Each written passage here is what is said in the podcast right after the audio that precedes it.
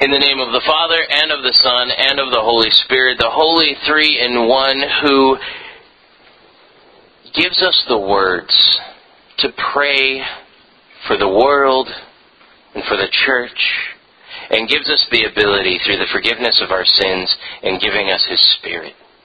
Dear brothers and sisters in Christ, it's a little bit dangerous to start off a sermon this way but um, I, I, want you to pray with me, and, and I'm pretty sure that, uh, that, that you'll know the words to this one.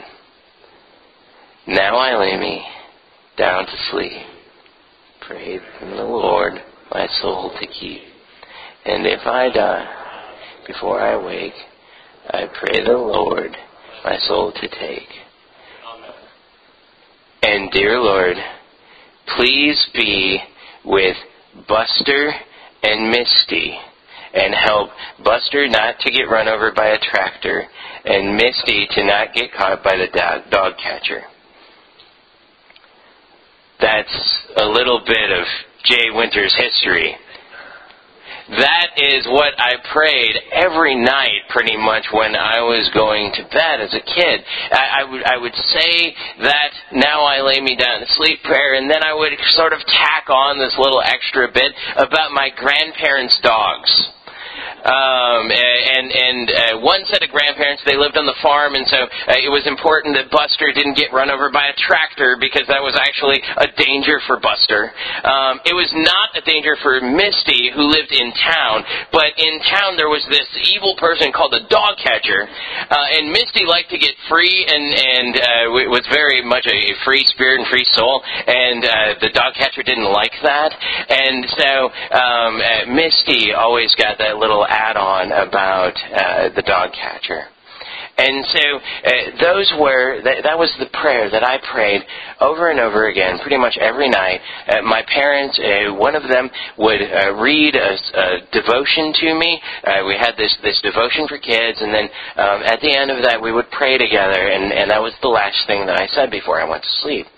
And uh, so I, I sort of got into that habit of, of praying and, and praying for uh, r- dogs. Um, uh, and and yet it, it's kind of interesting that that that's uh, sort of the add-on that I had. That the add-on to that prayer was was uh, that prayer which is pretty much about me, right? That that prayer that's and now I lay me down to sleep. I pray the Lord my soul to keep. And if I die before I wake, I pray the Lord my soul to take. And and so it's kind of like okay, me, me, me, me, me. Uh, Lord, this is what I want, and that's not necessarily bad. And then it it bounces all the way into puppies. And uh, as a kid, I didn't realize that uh, there's a whole lot of people in between me and puppies. And, and I think a lot of times that's what we have to understand in a way about our prayer life. And that's where Paul is directing us in this Ephesians reading. Is to get us to understand how to pray and maybe even who to pray for and some of the people that perhaps we've forgotten to pray for. And one of the biggest bunches of people at least that I usually forget to pray for, is the church. Now, I don't necessarily mean you all. Because as a part of my vocation here as pastor, I do pray for you all. I run through your names, and and every week I, I take a look. Uh, you know, if you're a member here, you're getting prayed for, whether you know it or not. I'm praying for you as a part of what I do here.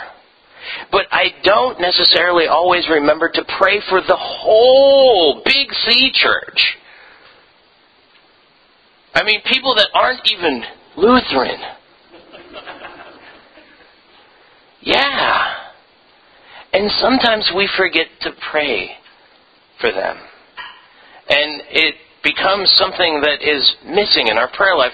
But it's not missing in Paul's prayer life, and that's what we're going to be talking about today as we continue our series in Ephesians here. Now, I've warned you for two weeks, but just in case you haven't gotten it, um, uh, the sermon style that I'm using uh, over uh, this sermon series is a little different. It's called ex- expository. Um, it basically, we're going to be going verse by verse by verse through this dense reading in Ephesians, so you're going to need to pull out that Bible that you've got with you you or that celebrate insert that you've got with you, and we're going to be running through it. So uh, here we go.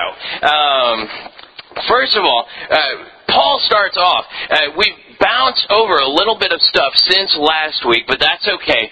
Paul, all of a sudden, is going from uh, talking to the Ephesians about how it's Jesus that has saved them and not their own personal righteousness.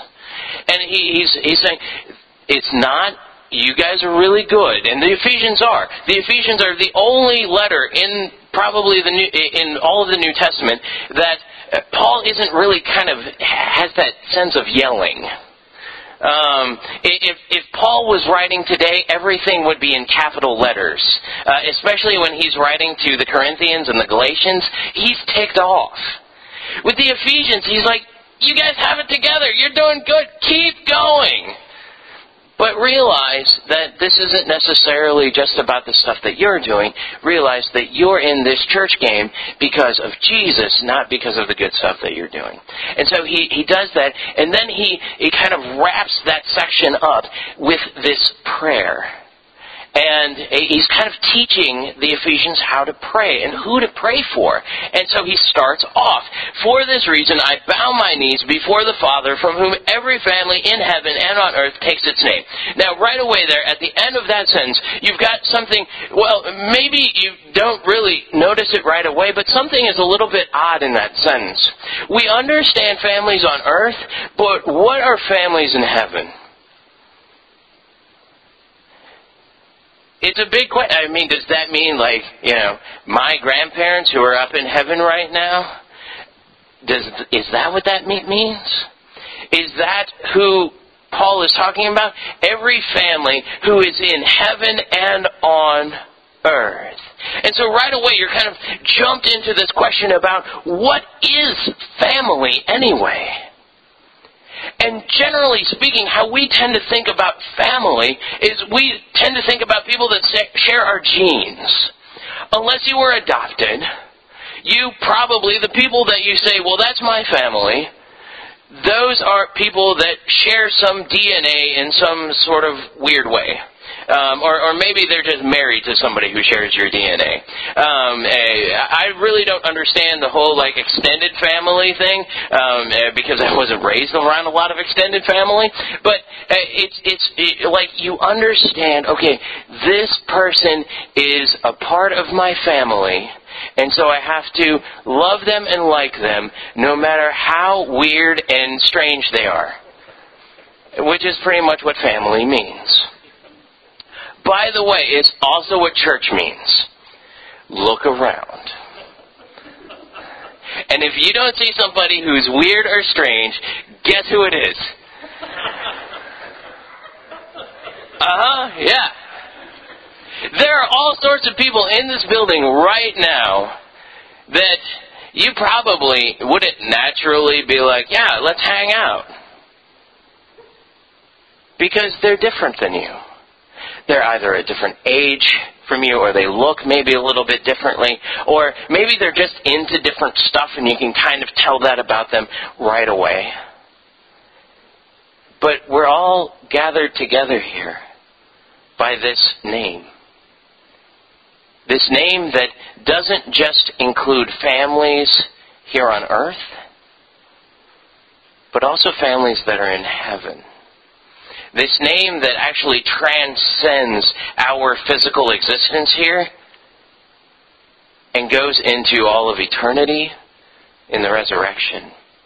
And that name, our last, last name, the thing that unites us all together, is the name of the Father that name that unites us all together. And Paul is telling the Ephesians, you guys are good at doing a lot of this stuff.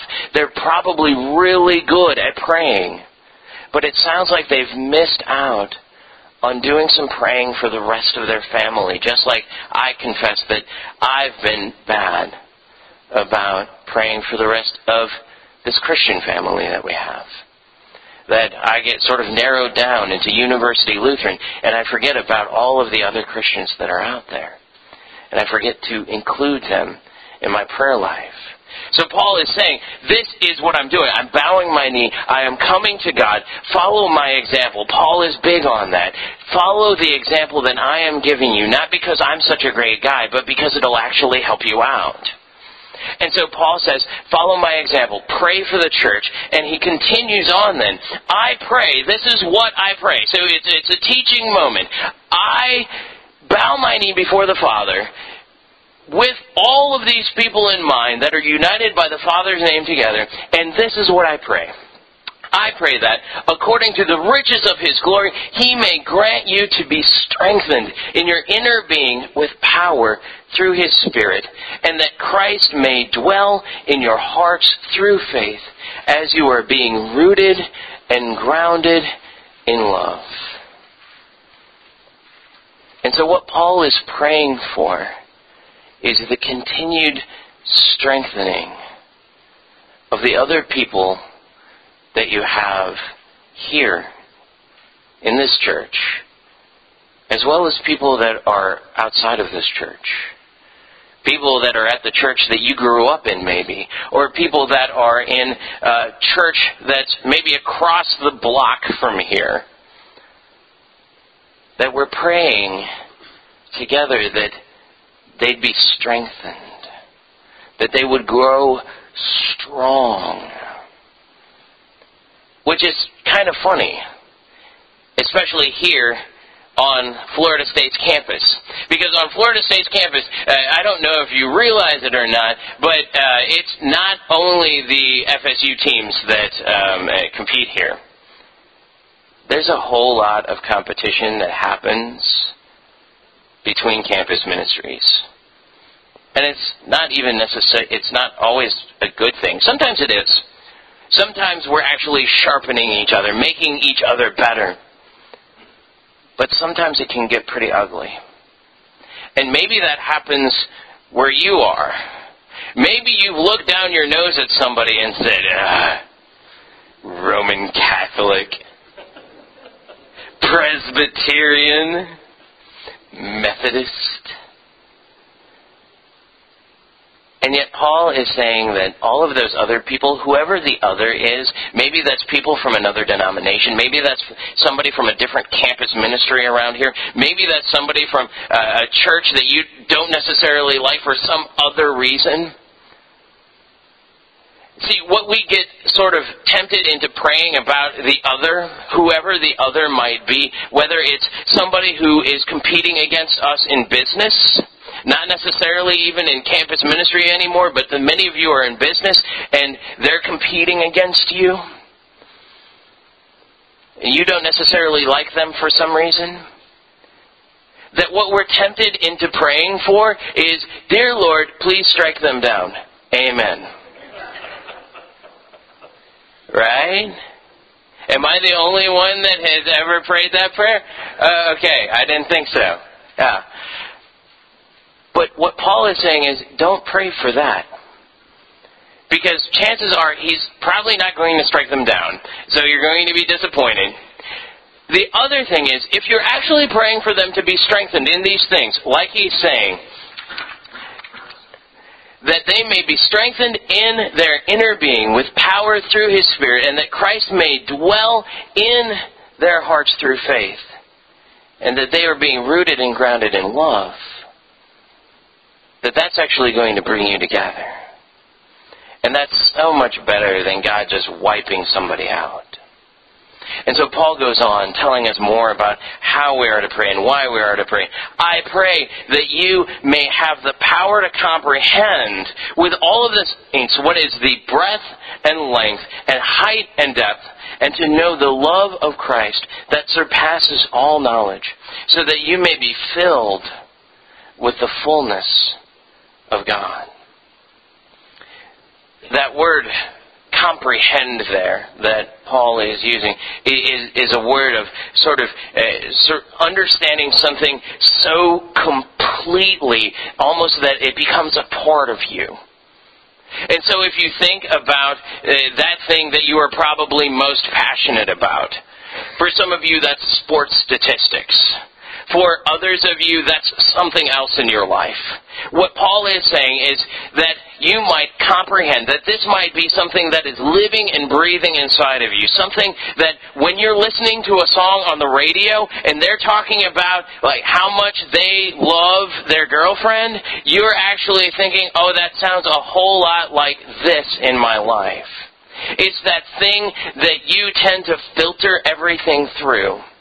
That is the level of comprehension that Paul is saying he wants for all of these people. And he wants that comprehension to be the comprehension of the love of Christ.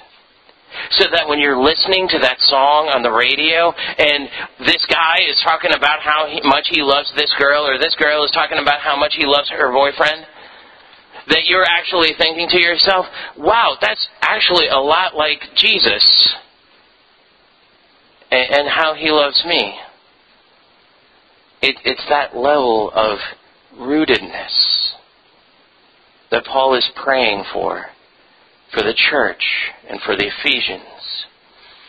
Now, to him who, by the power at work within us, is able to accomplish abundantly far more than what we can ask or imagine. To him be the glory in the church and in Christ Jesus to all generations, forever and ever. And Paul kind of wraps it up here with this invitation. This invitation to imagine this invitation to actually use that gift that God has given to you that most of the time you just kind of use when you're in class or when you're at work and you're you're sitting there and you're daydreaming and you're looking out the window and all of a sudden these things pop up into your head. That gift of imagination that we all have. Some of us work with it every day. Some of us just kind of play with it but we all have it. Paul is saying use that Pray with your imagination for the people of God. Think about what you could imagine about church. What could you imagine about the people that you're going to church with as you're praying for them? Lord, I ask that you would be with so and so.